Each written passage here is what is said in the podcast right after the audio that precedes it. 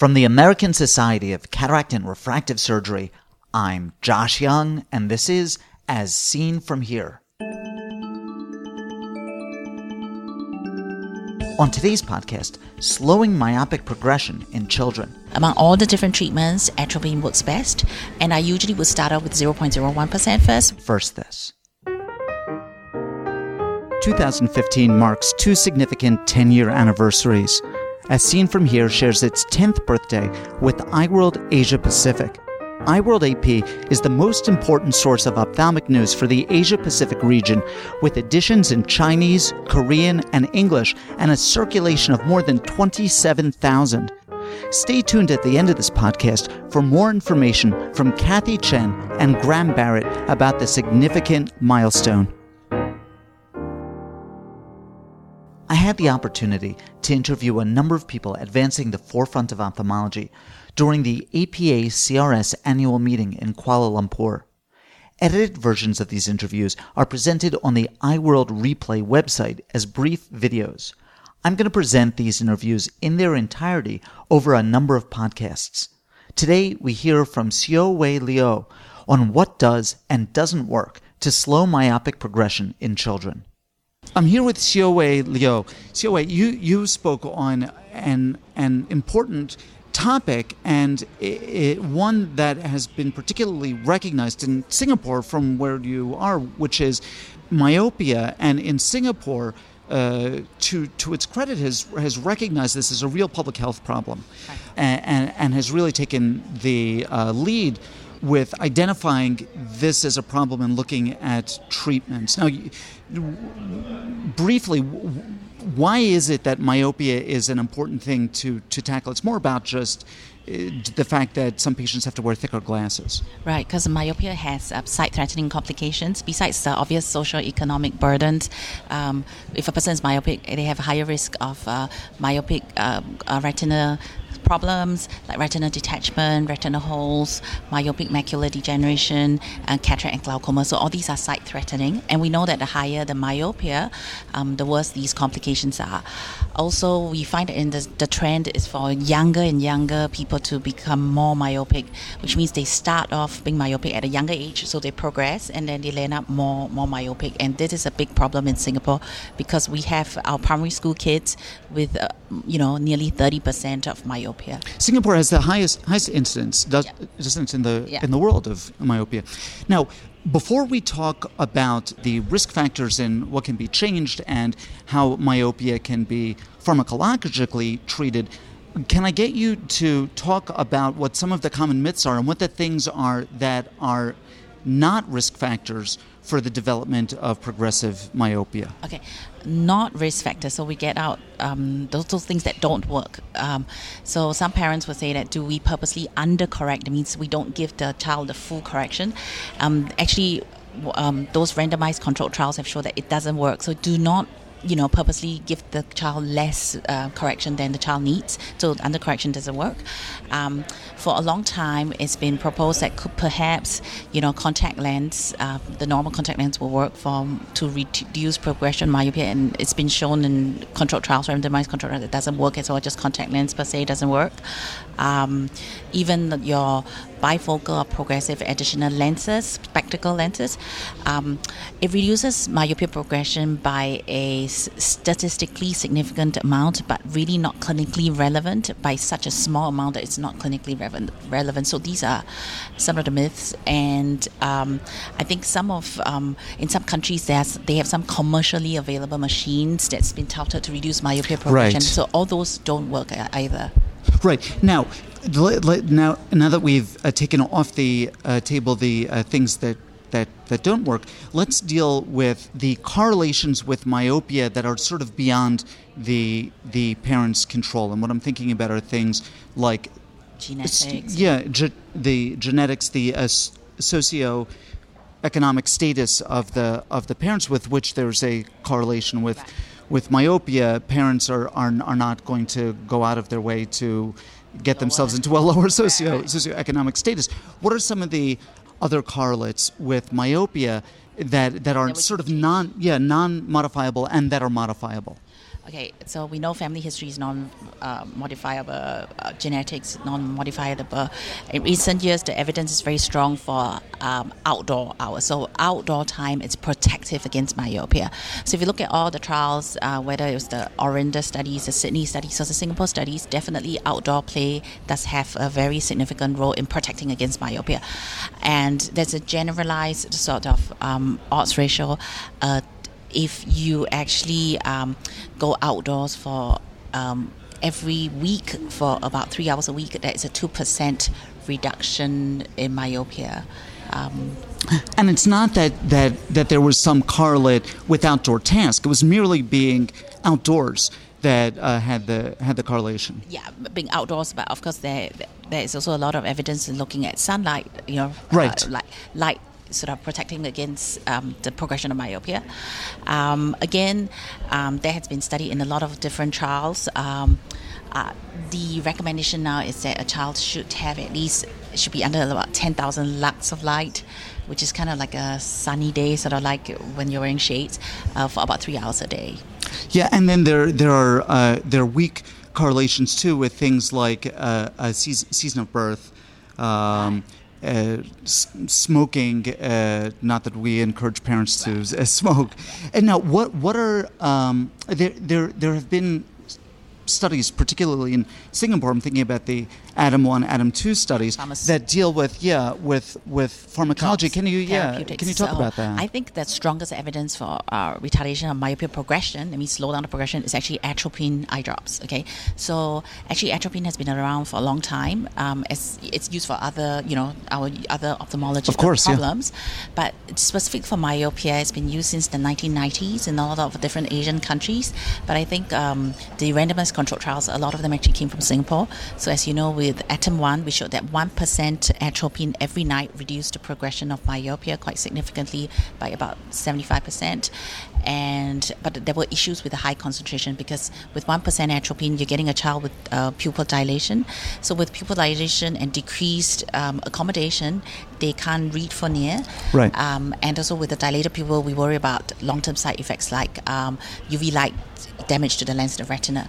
So the child on a high dose atropine, 1%, would have to wear photochromatic lenses, the sort that turns dark when you go out to the hot sun, and also progressive additional lenses. So that was with 1%.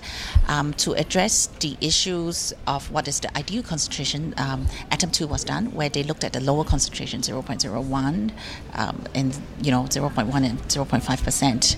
And what was, um, what was surprising was, to me, what was surprising was that, um, you know, when we're talking about ATOM 2, the start of the study, I did, really didn't expect uh, eye drop that it's so diluted, like 0.01% to have effect. And surprisingly, it showed that. Yeah, well, yeah. Well, wasn't in the in the construction of the study 0.01 was really thought that it was going to be the, the control for this study, yeah. and, and, and, that it showed it showed a, significant benefit. benefit. Yeah. It showed a significant benefit. So if you talk about like um, after two years of 0.01%, it does you know reduce the myopia progression by about 50 to 60 percent.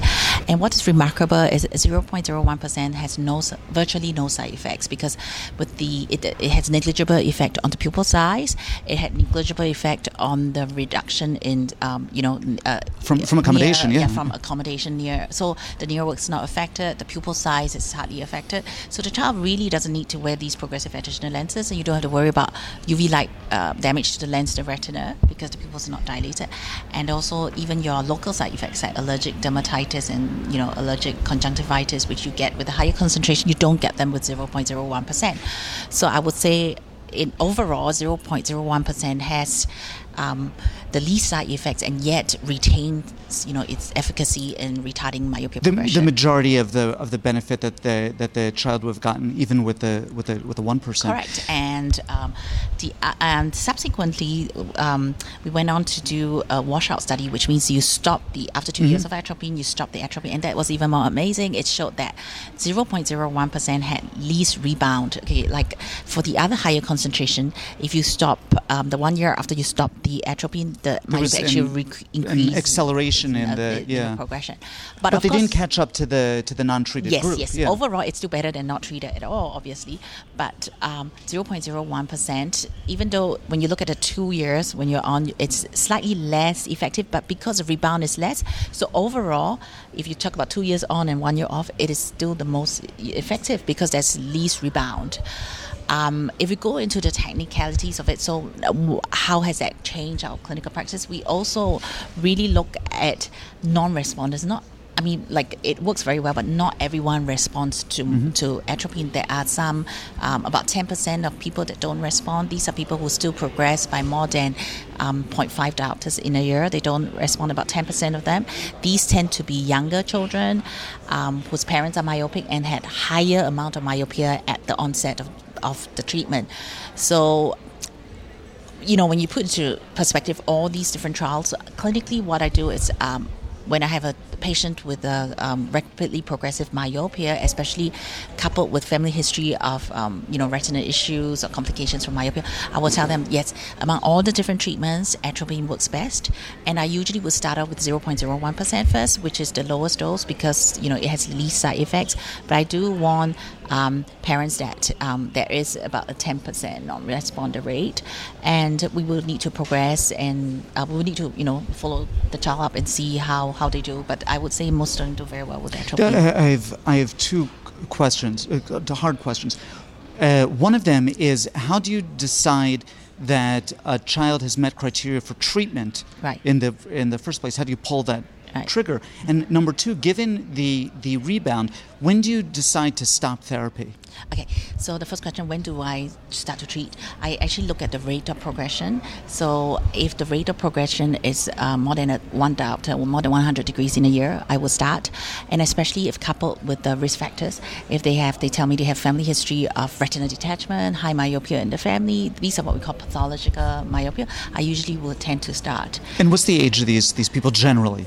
Generally about five or six years Yeah. old. I mean, the trials we started from primary school, but because there is really an earlier earlier onset Right. now, I usually start them like um, yeah, like six. And when when do you stop therapy? Okay, so I will monitor the child um, with axial length. As you know, the axial length is a very very important uh, predictor of or your pathology. Yeah, of the complications, yeah. So I at the onset of starting was we will have the axial length, and then we will subsequently monitor the child. Once the axial length seems to um, have stabilized, then we can stop the atropine 0.01 percent. And what are some of the adverse um, reactions you've observed in, in your own patients outside of the study? Oh yeah, I mean clinically when because we use Yeah. it now. Uh, for the if you if the child you know previously because we were using the higher concentration, so if the the child is on a higher concentration, do not stop abruptly. Do not just stop um, because the, the rebound can be quite significant. So those on higher concentration, we actually tail them down to lower Right. concentration before you stop. So tailing off, and um, But in, but in adverse reactions to the drug? well, really, with the 0.01%, I have Yeah, not, not had anything. anything. With the higher concentration, there were a few cases where they had a little bit of allergic reaction, like a allergic uh, dermatitis, allergic conjunctivitis, but really just very, very few. So wait, I have one last question, and it's the hardest one. So if the 0.01 is not affecting the accommodation and not affecting the pupil size, how is Mm-hmm. How it does working? Yeah. Okay. So there are different theories. So it's either working on some neurochemical sort of pathway, or it works directly on the sclera per se to to kind of um, stop it from from the, stop the eyeball from elongating and stop the myopia progression. So the, these are the big hypotheses. Yeah, this is wonderful, wonderful, super duper relevant stuff. I, I'm so grateful uh, that, that, that, that you've that you've come here and that you've that you've that you've spoken about it. I'm tremendously uh, grateful for your generosity with your time with us today. Okay. Xiaowei Liu is senior consultant ophthalmologist at the Mount Elizabeth Medical Center in Singapore. EyeWorld AP is more than just a regional version of EyeWorld. With commentary from ophthalmologists in the Asia Pacific region and with a circulation of more than 27,000, EyeWorld AP is the most important source of ophthalmic news for an enormous number of ophthalmologists over the most populous areas of the planet. I spoke with Chief Medical Editor Graham Barrett and Executive Editor Kathy Chen about this landmark 10th anniversary. I want to congratulate you on 10 years of EyeWorld Asia Pacific. Can I get you just to tell the audience what EyeWorld AP is and, and what its breadth is? Sure. So this began as a joint venture 10 years ago uh, with the parent organization, and the concept was to have uh, Asia Pacific edition of the magazine. It's not simply a reissue of the uh, parent magazine, which is a monthly, it's a quarterly, but uh, in advance I look at the uh, editorial material that's due to be published for the next few months and extract what I think are the most interesting and relevant to the Asia Pacific region. We then add uh, Asia Pacific um, comment on those articles, as well as um, occasionally original material which arises from the Asia Pacific edition. And there's a two way cross uh, of information because we do have some of our own uh, original articles that find their way to the parent organization. What's really exciting about um, EyeWorld Asia Pacific is that unlike uh, in other parts of the world, like the US and Australia, where we have a profusion of publications and your desk is full of various publications. Often, this is the major source of uh, information, education that gets to people in countries like China and elsewhere. it's also unique in that the Asia Pacific edition has regional sub editions in China, uh, India, and Korea, and is translated into Chinese. So almost 10,000 um, Chinese editions are circulated. And in total, we have about 27,000 uh, editions of Asia, EyeWorld Asia Pacific um, every quarter, which I think probably surpasses the number of uh, editions of the uh, parent um, uh, magazine. So uh, it's received with great enthusiasm uh, around the region. Uh, we have, you know, lots of positive feedback um, about it, and it's been a very, very successful uh, joint um, venture. Kathy, can you talk about what the circulation is for the different markets? How large is EyeWorld AP within each of these markets? Okay, we have in total 27,000 copies, as uh, Graham has said, and we have four editions. So we have Asia Pacific, China, India, and Korea. And uh, for China, we have uh, over 9,000 copies. And uh, for India, we have 13,000 copies. And we have also have Korea, which is about 3,000 copies. So in total, we have 27,000 copies. In China, we translated uh, translated into Chinese, and for Korea is in Korean language. Really? But for India is in English because most of the Indian um, ophthalmologists speaks English and read English. One of the things that the Chinese and Korean editions serve as is also as a medium for um, their parent organizations because we work with the Chinese medical associations and Korean societies of and refractive surgery They can use the publication to um, send information to their members as well. So uh, the different Chinese Korean editions have their own regional editors as well, and um, these things are done in association with the official uh, societies. Sometimes uh, it's a Chinese ophthalmological society, sometimes it's a Korean society of cataract and refractive surgeons. So it's not your typical commercial publication in a sense, but the distribution, the support is all uh, something that's coordinated with the uh, local ophthalmological or cataract and refractive societies in those countries. Graham, Kathy, this is really wonderful. You guys are to be congratulated on, on such a, a wonderful, wonderful venture, uh, reaching uh, such a, a, broad swath of ophthalmologists in the Asia Pacific region. Uh, Kathy, wonderful stuff. Thank you. Uh, Graham, really, really super. Thank you, Josh. Ask questions of Dr. Liu or any of our previous guests, or make a comment about any of the topics we've discussed.